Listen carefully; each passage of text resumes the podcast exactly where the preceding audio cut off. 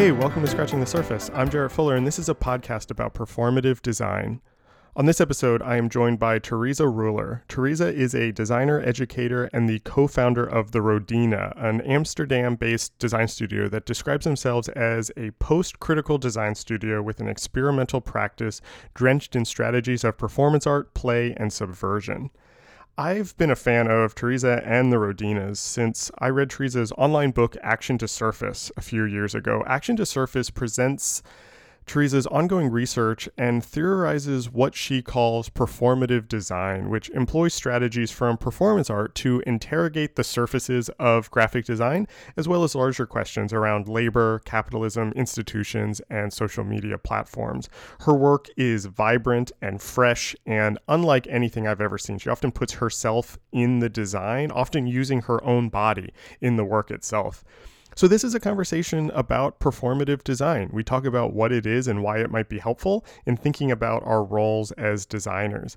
We talk about how designers working in more traditional spaces might be able to use these ideas in their own work, as well as how she moves between self-generated and kind of self-initiated projects and her client projects. And we talk about her ongoing research around play, games, and performativity, and how this influences all of her work, regardless of its context. If you like the show, I hope you consider supporting it on Patreon. We offer 3 monthly tiers, $3 for students, $5 for patrons, and $10 for super fans. Every tier gives you access to all sorts of bonus content like a monthly newsletter, early episodes, transcripts, and exclusive interviews, all while helping to financially support this show. So if you like Scratching the Surface, if you want to see it continue, if you want more of it in the world, I hope you consider joining us on Patreon. You can visit patreon.com/surfacepodcast for all the details and to sign up. Thank you for your support. And here is me with Tereza Ruller.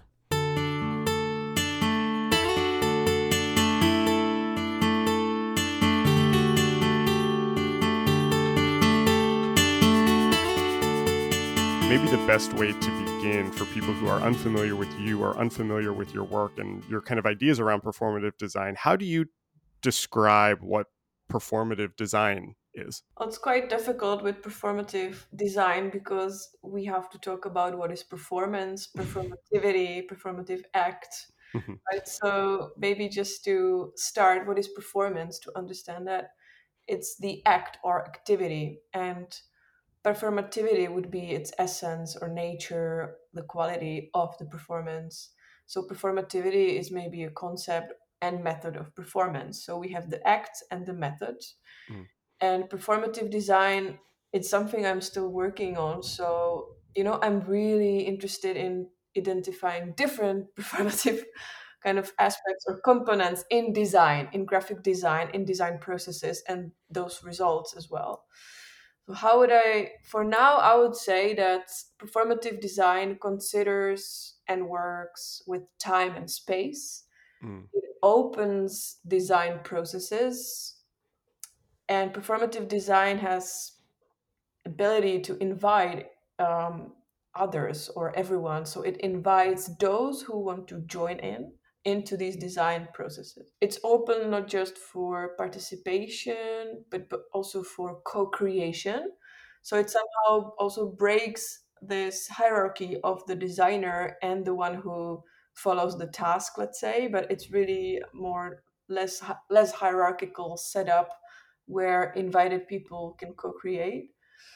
So audience is not a spectator anymore in performative design, but maybe more a player or contributor. Mm. You set up a bunch of questions that I have, and I want to come back to this idea around bringing the audience, turning the audience into a participant or into a player. I want to come back to that idea, but maybe just for some context, I'm curious how you started kind of formulating this methodology. I know you originally studied fine art. Were you interested in performance art originally and then kind of got into design, or did design come first and then you started kind of thinking about performance? Can you talk a little bit about that, those early interests and how they came together for you?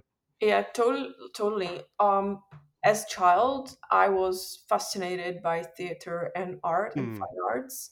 And that's actually like a combo coming from my parents and family of architects, artists, performance artists. So I would say I always used to perform and kind of analyze what I saw around me as a child when I was little. And of course, that led me to study fine arts. And I did quite a lot of performances and video arts, VJ and video art. And that's animation and moving image, working with time and not space at that time, but with timing in videos and with timing with animations led me to graphic design. Mm-hmm. But then I was still like curious about how we can break that only the time, and how can we insert bodies? How can we make it more alive? How can we talk about maybe a term eventness, the time and space? So how can we, well, I was definitely, yeah. I was fascinated by theatrical arts and fine arts together. So that combined with graphic design, it really makes sense to look at performativity in graphic design. And I would say when I studied art, I wasn't that great artist because I always wanted to communicate. I wanted to collaborate. And nobody told me that there's this fantastic field of communication design, right? So I was a little bit suffering trying to communicate as an artist. So I realized, oh wow, there is something that exists already. It's called graphic design, and I can do what I really want to do. So maybe this explains what my next question. As you were saying this, I was kind of curious about why. This is maybe a reductive question. Why you were interested in design? You know, it seemed like you were working on these interesting projects. You come from a family of artists. You were doing these performances. Why did design have to become a part of it? But it sounds like it was this idea of communicating and collaborating. Exactly. Was a side that you maybe weren't getting in the more kind of fine art context? Definitely, yeah, because the collaboration wasn't that fluent or easy in arts context, in fine arts context. Of course, you were part of a group, part of artists, but part of the artists, collectives. But in a way, communication was the core, and I couldn't find it in fine arts. And I didn't know there's graphic design. Like, pardon me, like some kids, they don't know. And I was just like looking for it. And it took me 4 or 5 years to really finish my bachelor studies, to realize there's the field I really want to be in, and the field that fits me, because I want to work with clients. I want to talk to clients. I want to help them with their ideas, with their, I don't want to say finding solutions, right? But help them with whatever they need and talk to them and develop projects with them. Yeah. Can you talk about discovering, kind of knowing that you wanted to work with clients, kind of work through these types of problems, kind of operate in this context, coming from a fine art background, having this background in performance, were you immediately drawing on that background in that work? Did you like, I guess the question I'm asking is, did you kind of immediately see connections of, or ways you could bring in this kind of performance art practice into design, or did it take some time to find a way to bring those together? No, it took me a lot of time to bring these two together, to combine performance art and graphic design or communication design. Because when I was studying Royal Academy in The Hague, in Netherlands, so I had to move from Czech Republic to Netherlands, I realized there is something going on at that time. And that was looking at our kind of digital life, online life, social media life, Instagram Live, Facebook Live. Now I would say also TikTok and all other great examples of Twitch, like streaming our lives immediately, right? Not recording videos, but streaming. But at the time, it was more about recording our life, performing our best life. I wanted to comment on that. So most of my projects were commenting on how we perform ourselves, our job as well. How designers are presenting their projects even before these projects are finished. Let's say if you look at the medium of print, the old medium of beautiful posters, you were presenting your posters before they were finished, before they were printed. And now we live in time, you don't have to even have that project running, you just present it. It's something you put online. And for me, that was performative moment when I realized this performance art is connected with real life. So it's somehow this performativity is penetrating the designer's life, how we present ourselves. Mm-hmm. And I wanted to comment on that. That's really interesting, because what I was watching some lectures that you had given where you had clips of videos that you had done, and I guess performances that you've put on, and you're kind of using these to ask big questions around capitalism, around social media, around technology, around institutions. But there was also a sort of kind of inherent critique in design itself. It's like these projects were both about these bigger questions, but they're also about like what it means to be a designer. And so so that kind of comes out of what I'm hearing you say, I think, is that you kind of found that performance was a way to actually kind of better understand design, maybe, or understand how you could operate as a designer. Does that make sense? Yeah, definitely. That makes sense. So yeah, at that time, definitely performance became like a medium, how to understand how I can become a designer. So it was really applicable for me. But then I realized if I look at it and start writing about it and trying to look at other artworks and design projects from the kind of glance or perspective of finding this performativity, I could analyze these and I could put them in different groups, and I started writing about that. So it became a small research. I kind of try to establish links between the body, designer's body, action, and the design surface, the beautiful designs that we all design and deliver to the world. I try to find kind of a link between these, but I was super optimistic at that time. So I was this book, or the Action to Surface, it was still part of my graduation, so it was research I've done still as part of my students' work. But I definitely took it to the next level, because I realized that this performance and performativity in design is something that, let's say, capitalism is trying to, in a way, take over or take from us as designers, as workers, as working bodies, that we have to really perform ourselves in front of others, what we do and how we do it, that we are the best to be employed or best to get the job done. Mm-hmm. But we can actually, so the capitalism appropriates the language of performative design or performance art, but we can claim it back by doing performative design. So I realized, we don't have to leave it for the capitalism to take over. Let's say I talk about these huge social media companies to let us perform online. But as artists and designers, we can still claim it back, but it needs to include the critique of it, or not just awareness of what's happening to that, but also critique of it. I have two questions that may or may not be related, because I think it's interesting how you're talking about, in a way, these platforms, social media platforms, I guess capitalism at large is kind of forcing all of us to be performers all the time.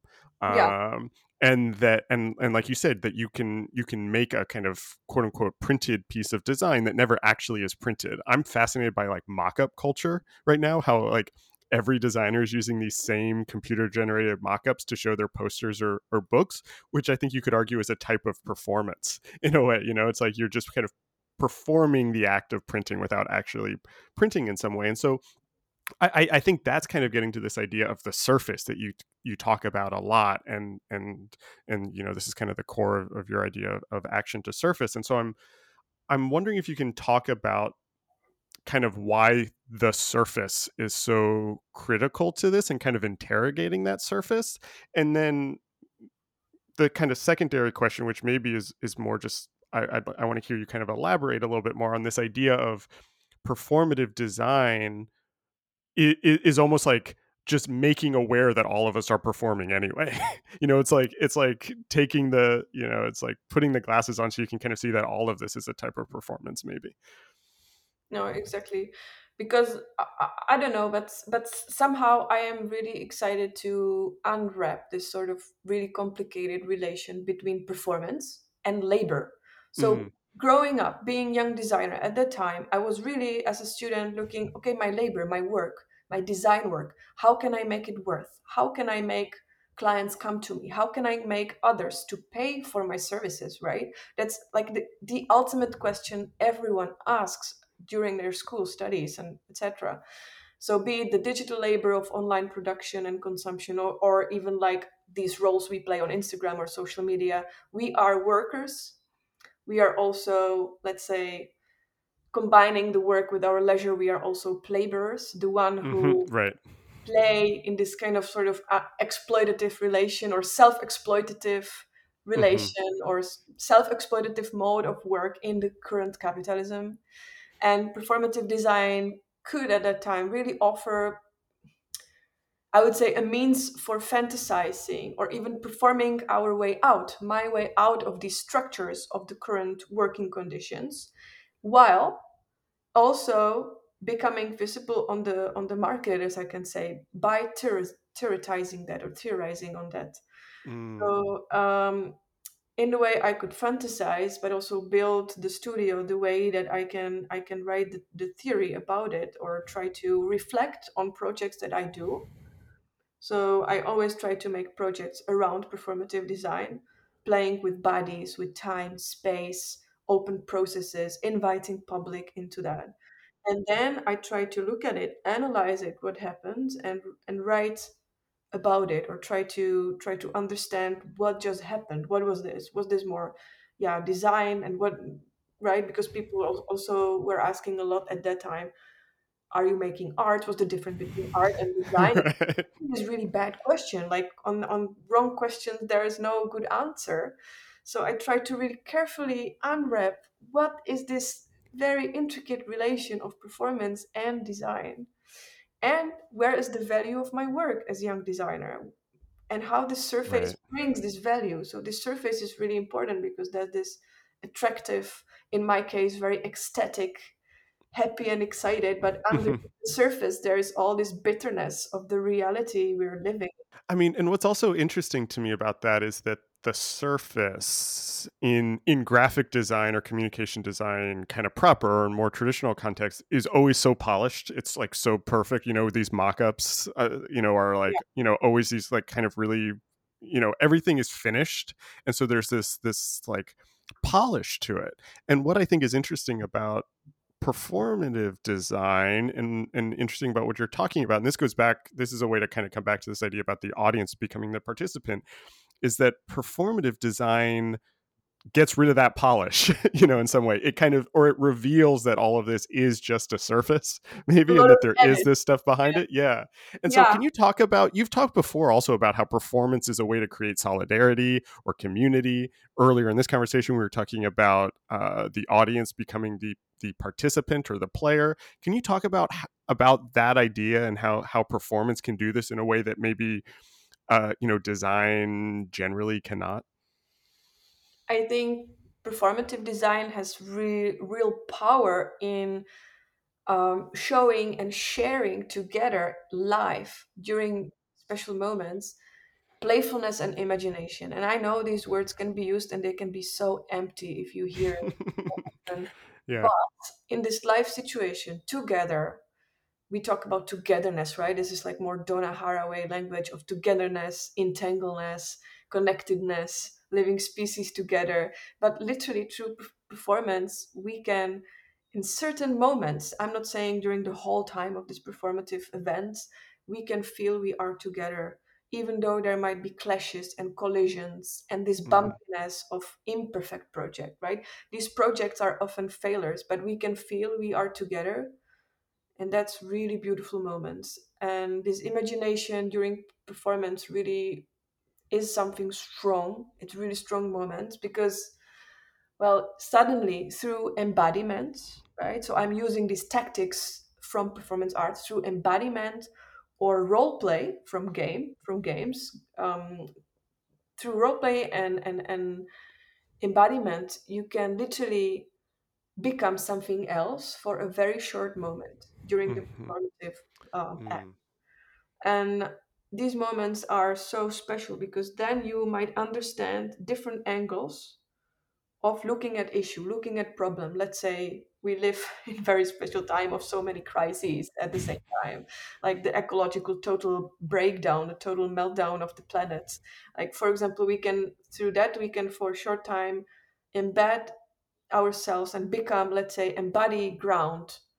I can make people performative design understand how maybe the earth is feeling for a short moment, but there is this there is this breaking point when you start performing.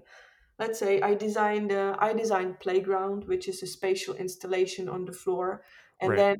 then I designed geological poncho. So you can wear a poncho, you can wear a textile, you can wear the special surface that is designed, but at the same time you embody this part of design. So the design, the poncho, helps you to become part of the earth, part of the ground, and you, in certain moment that there's a breaking moment and you feel you are the earth. You forgot about yourself as human being, as designer or art lover or whoever, and you, for a short moment, you really feel, oh, like this is me, and I believe I'm ground, I'm earth, I'm something else.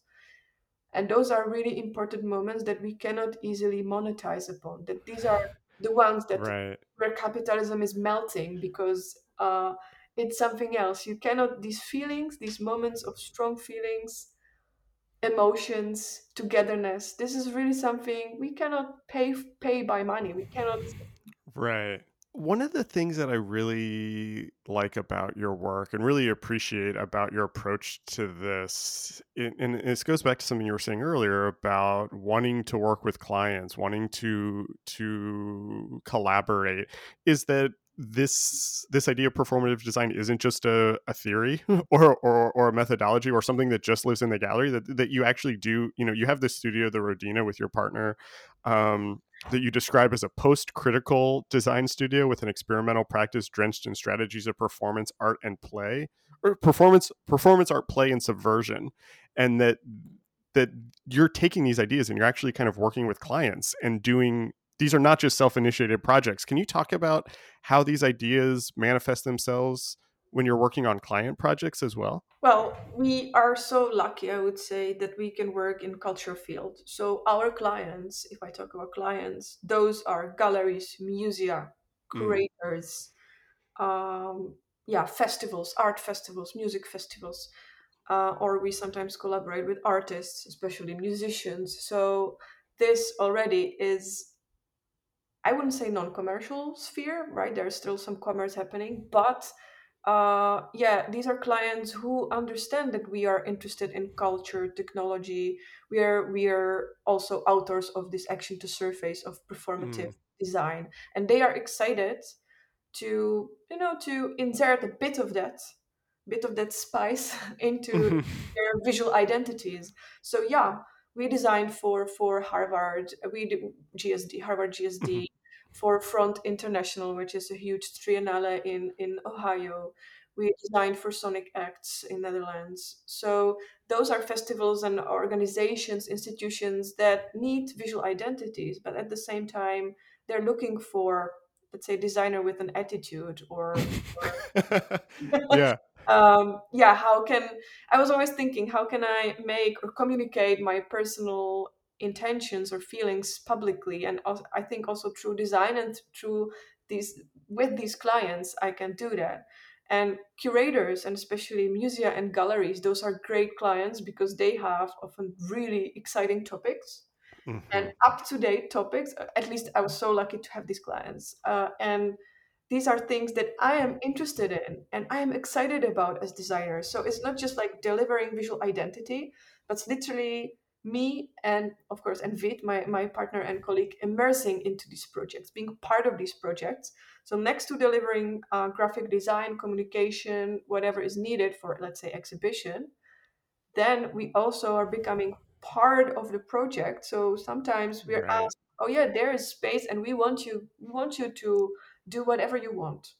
And this is a dream task, right? This is a dream job. Right.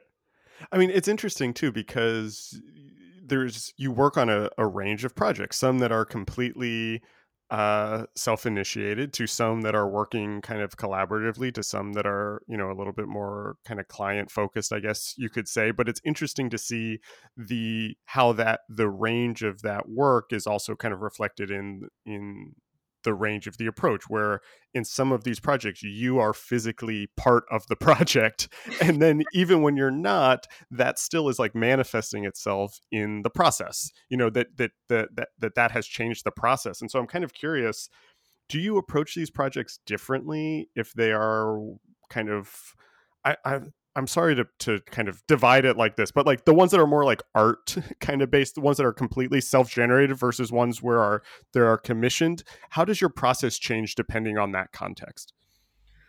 Well, once I really tried to follow the brief of making visual identity, I delivered something super dry and it wasn't me. And I knew that. And I thought, wow, now I really, you know, now I pushed myself. I'm so professional.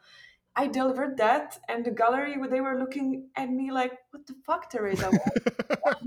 You know, so I'm always trying. Since then, I know this is not the way for us, not for the Rodina. We always have to infuse our drive, our interests into that. We cannot just deliver something without us being part of it. And maybe that's very Dutch kind of approach, but I'm really, really happy that I have discovered that, because the background I'm coming from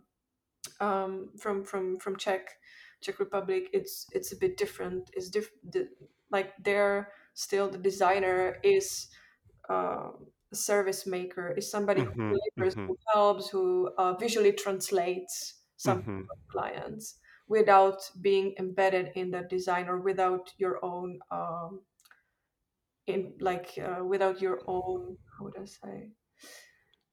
Like point of view or voice, or so you're not having your voice in your project, and that's a pity. I feel, oh my God, like we cannot say this is so objective or pragmatic. I can also be very objective, pragmatic within the project and still deliver something exciting for the client, something that contains that has this kind of drive and spirit and excitement of potential performativity, or looking at things differently. I don't want to say differently, because how am I different? But trying to communicate it with the criticality. I mean, because in all these projects and visual identities, I always read about what is it about the exhibition or the artworks that are being exhibited, let's say if this is exhibition design or festival, and then I try to share these feelings, or also different doubts,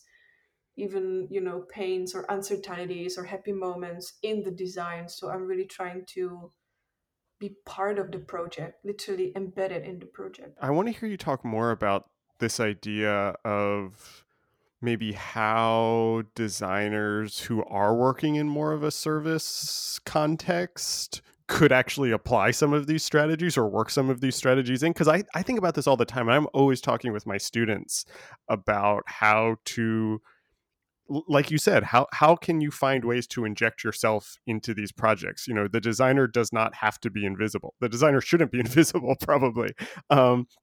But I also realize that, at least in an American context, that sometimes that's hard when you're working with clients, and you do need that kind of like dry identity system or whatever.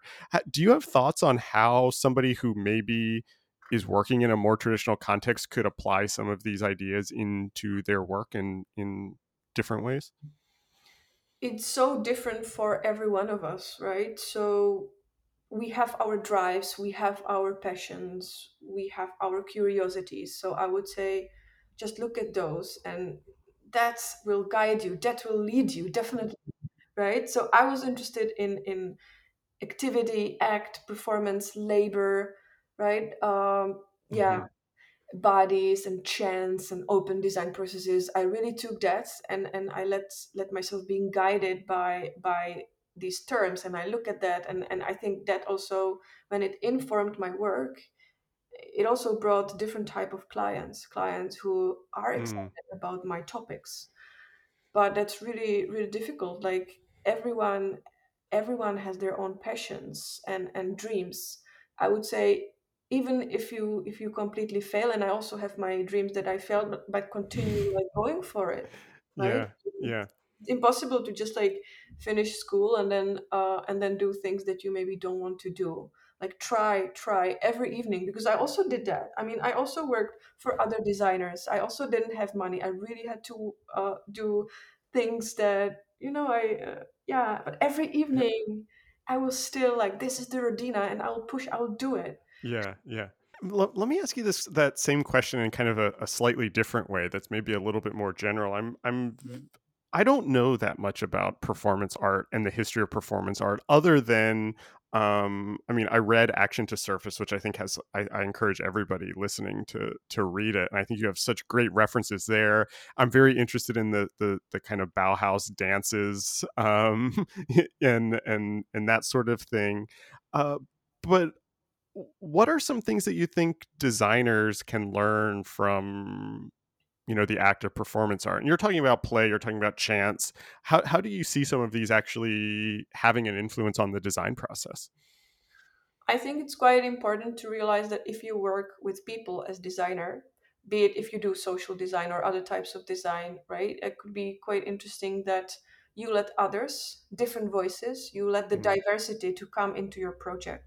Mm-hmm. So you're breaking this hierarchy of the authorship, and who is joining. Mm-hmm. You let others, if you let people to be part of your project. And I think that's a beautiful moment that you enrich your design by this diversity, by different voices. Whereas if you're a designer who wants to edit and make things beautiful aesthetically, right? That's difficult, because then you are the only one who has the final touch. So you are, again, in this hierarchical moment, you are the one. Of course, I understand that it's important because we are designers. We should take care about the beauty, the aesthetics, or that it all fits in, that it's systematic. But when you're doing and sketching out your performative design project, working with people, you are looking at different steps in time. What can happen in time? What my audience will do? How will people join in? What can they do? And what might happen in the project? So you are working, you're sketching and preparing for the timing of it. You know what might happen, how the event might unwrap. But then, well, even if you prepare yourself completely, people are people, and that's fantastic. They will always try to break your system because they are curious. They want to play, and this playfulness is so important for me, that people start to play with your guidances, with your invitations. I don't want to say rules, right? Because then we have to be careful about language.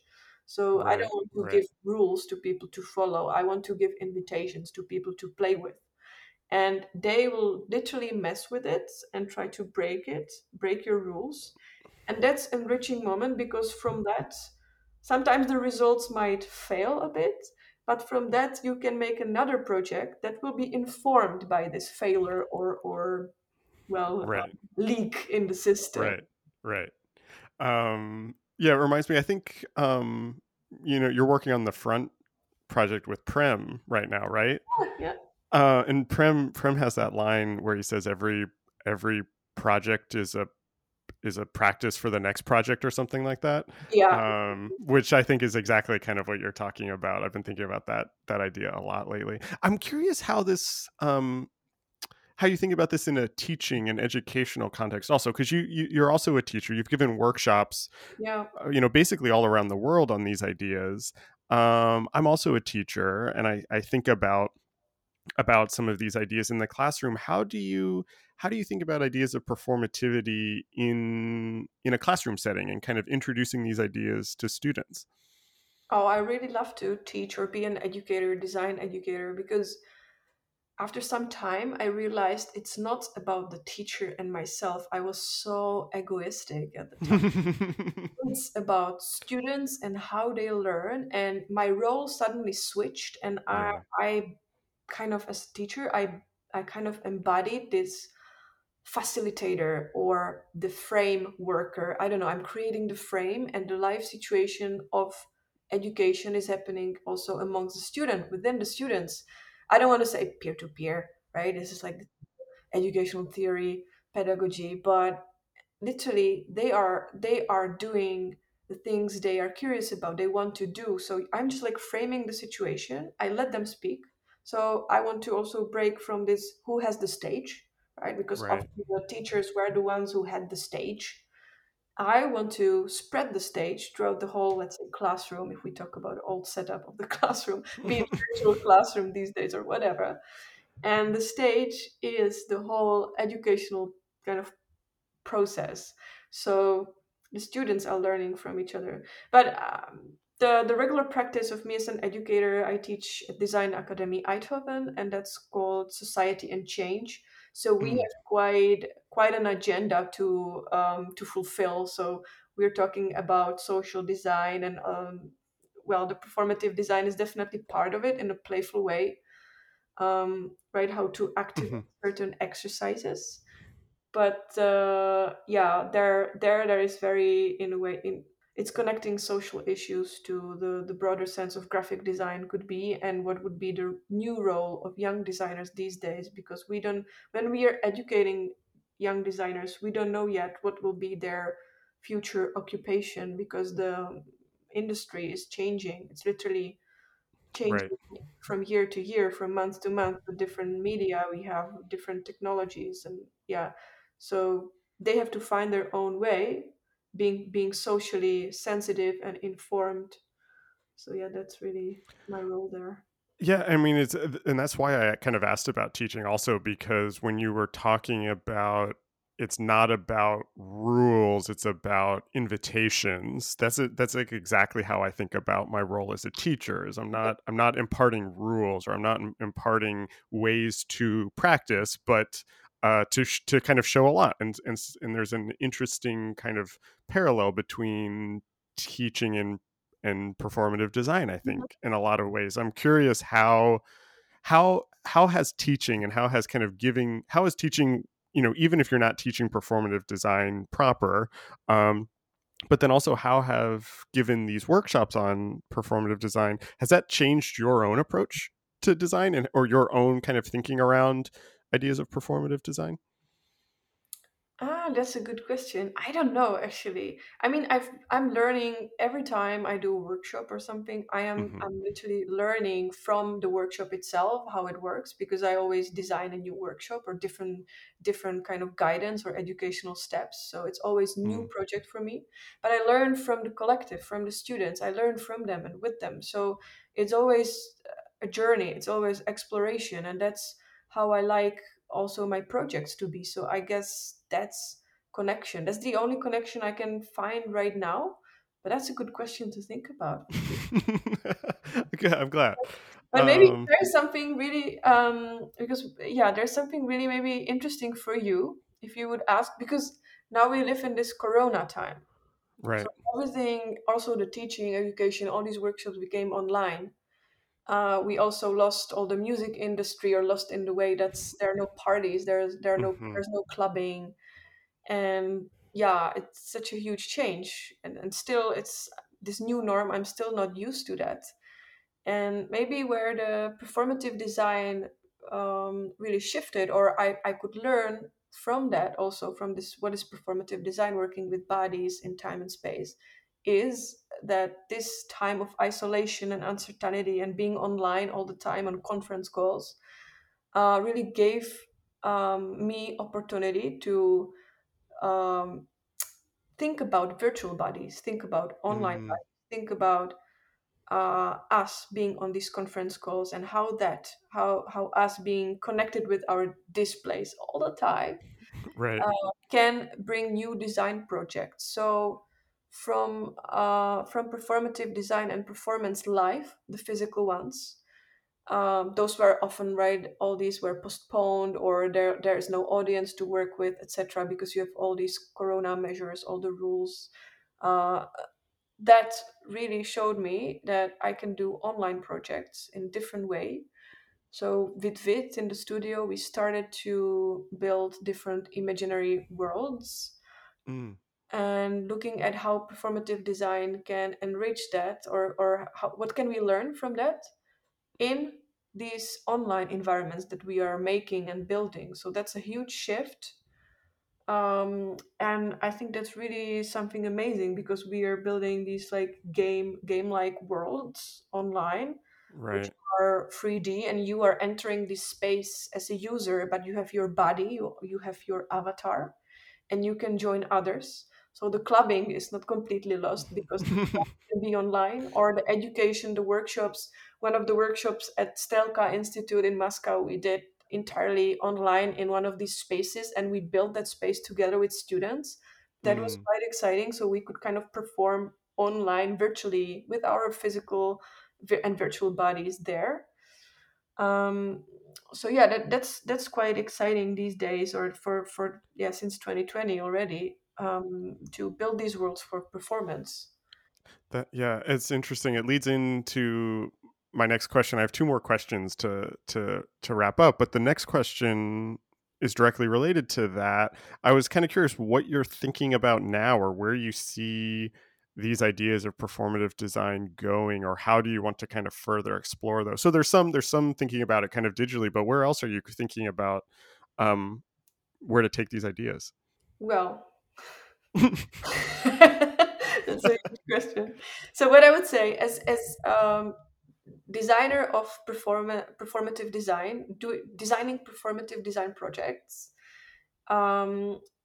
looking at imagination and playfulness, I was working on a lot of, I call it playgrounds, spaces where you can do the performance, where the performance can happen physically, right? But since last year, the physical performance cannot happen. And I looked back into my huge passion through playfulness, which is games. So these physical performative playgrounds as spaces for imagination, they can literally be visually translated and designed into a world of online play, online game, let's say. So we are kind of designing these games set up, making virtual worlds as some sort of exercises in imagination, or reimaginating the world in a way. And it really connects to performative design, because one of my early projects that was really literally discovering and looking at different angles of performance was called Playbur. It was a video, and it was a short theory on what is this Playbur, the play and labor, because performance is really connected with labor as well. And the Playbur term comes from the game industry, from the game design, and this is a term criticizing this productive leisure, in the time of really affordable digital technology. So it really comes from games, and me as a kind of old gamer that really connects the labor, playbur, games, gaming, right, playfulness. So it makes total sense to kind of make these days to work around that. And there, I mean, look at the film industry. Like, it has less, people are watching less films than playing games, or watching Twitch, or watching others playing games. So as designers working with time and space, the space can be virtual, the space can be 3D. So then the games, or let's say artistic games, right? We're not making very commercial shooter games. We're making non-violent exploratory multiplayer games, let's say.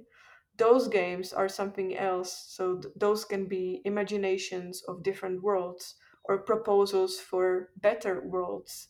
I think you're exactly right. I think that's interesting. I'm not a gamer at all, and so I'm very kind of fascinated and confused by the rise of Twitch, and this idea that people are watching other people play games is just a... It's ultimate performance, this performative design and performativity. This is the ultimate stage of us performing online. This is incredible, because if I would know 2014, when I was really starting with this, I'll be, wow, this is crazy. Yeah, it is crazy. It is crazy. That's the only word for it. My last question, I'm curious what you're reading right now.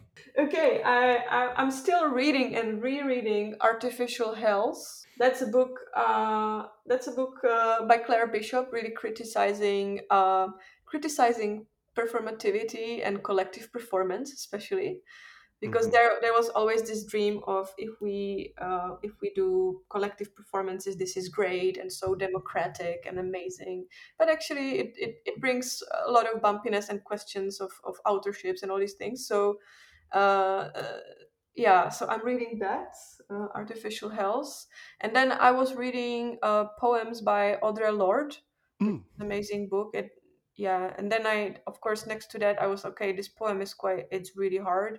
So what was she writing next to it? And I discovered her super critical and amazing world. Well, yeah. And that's texts from 70s.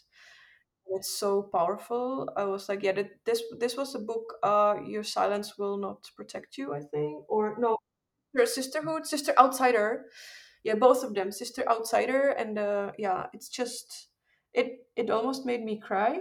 And some books can really make you cry. And it never happened with theory. And this, if I say Audre Lorde, let's say for me it was more theoretical, the text, one of it. It's for first time that theory made me cry. Yeah, okay, when you read some poetry, it can be really powerful, but this was first time with theory. That was something. And then, I have to look, because there's amazing book. Oh my God, I really love that. It's a trilogy about, it's a fantasies. I really love fantasy books and sci-fi books, talking about future and different humankind, like kind of futuristic imagination and Afrofuturistic imaginations. It's called The Fifth Season, and it's the fantasy novel by Jemisin, N.K. Jemisin. It's called The Fifth Season, but it's really super powerful female character or three characters, but I don't want to make a spoiler alert here. But you follow this powerful female character, but actually the story is way deeper. It's like, I wouldn't say Afrofuturistic, but it's futuristic in the way that it tells the story of communities and powerful communities, but also the struggle of communities. And it also tells really exact story of what does it mean to be rejected by society you live in, or be suppressed, totally oppressed by the society you live in. And the Fifth Season really, in sensitive way, can introduce it through science fiction.